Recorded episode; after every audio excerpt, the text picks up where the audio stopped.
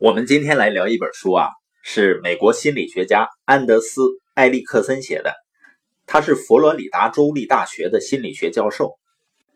他花了几十年的时间啊，专门研究在各个领域中那些最杰出的人物，这些人是怎么获得那些最优秀的表现的？有的人可能说呢，那靠经验啊，不有一万小时天才定律吗？但你发没发现啊，有很多人在很多工作岗位中即使几十年的时间了，也是表现很平庸。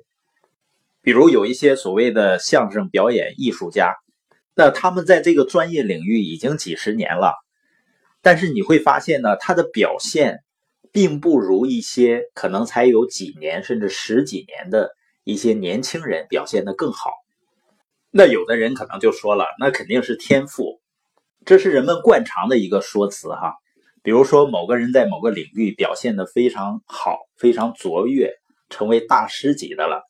那人们在赞叹他的努力之外呢，很自然而然的就说他有那个天分。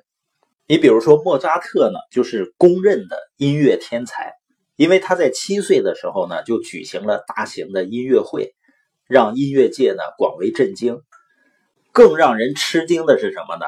就是他在四岁的时候啊，就能分辨任何声音的音调，哪怕只是像音乐的声音，比如说时钟报时的那个咚咚咚的声音，打喷嚏的声音，那个音调他都能够辨识出来。据说呢，这种能力每一万人当中只有一个人具备这种完美音高的能力。完美音高的能力呢，一直被证明是天赋，因为万分之一的比例嘛。那你可能说了，这不就证明莫扎特是天才吗？那真的是这样吗？在二零一四年的时候啊，日本有个心理学家，他招募了二十四个年龄为二到六岁的孩子，组织他们进行了长达一年的训练，目的呢，就是教他们如何通过声音来辨别钢琴上弹奏的各种各样的和弦。完成训练之后呢，所有孩子都培养出了完美音高。实际上，莫扎特所谓的天赋啊，很可能也是训练的结果。要知道，莫扎特四岁的时候呢，他的父亲就已经全职来教他音乐了。他父亲放弃了在宫廷当乐师的这个职位，他每天接受的音乐训练强度要比那二十四个小孩要高很多的。所以呢，所有人都以为那些杰出人物是源于天赋，而这些所谓的天才却说呢，我们的成就源于正确的训练。那安德斯研究几十年很多领域的大师，他得出来的结论是什么呢？他发现啊，不管是什么领域，提高技能和能力的最有效方法全都遵循一个原则，他把这种方法命名为刻意练习，也就是决定伟大水平和一般水平的关键因素，既不是天赋，也不是经验，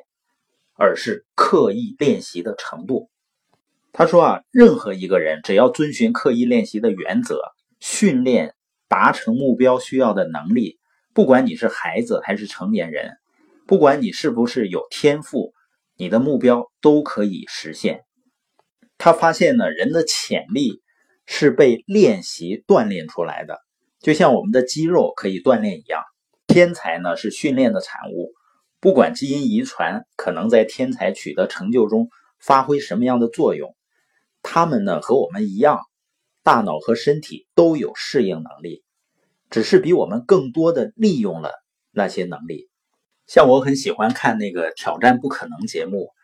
每一次看到这些人挑战人类极限，完成了几乎不可能完成的事情以后，我都更深深的相信，他们的表现就是训练的结果，刻意训练的结果。你像其中一个节目，妹妹躺着腿举着，然后呢摞上十个凳子，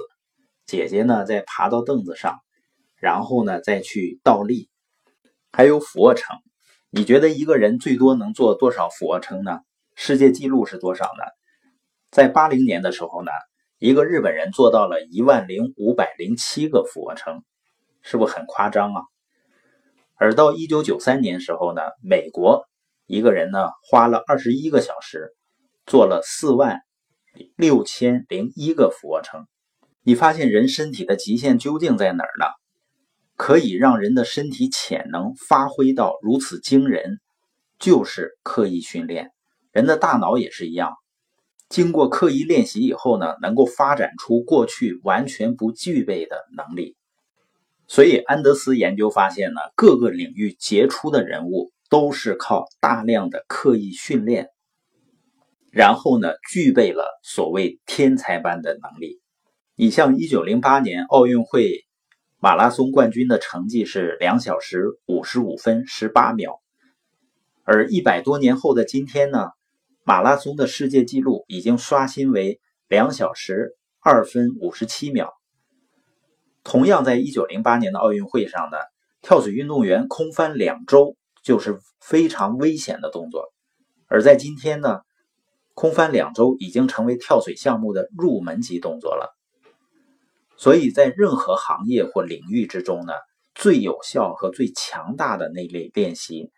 都通过充分利用人类的身体和大脑的适应能力，来逐步塑造和提升人的技能。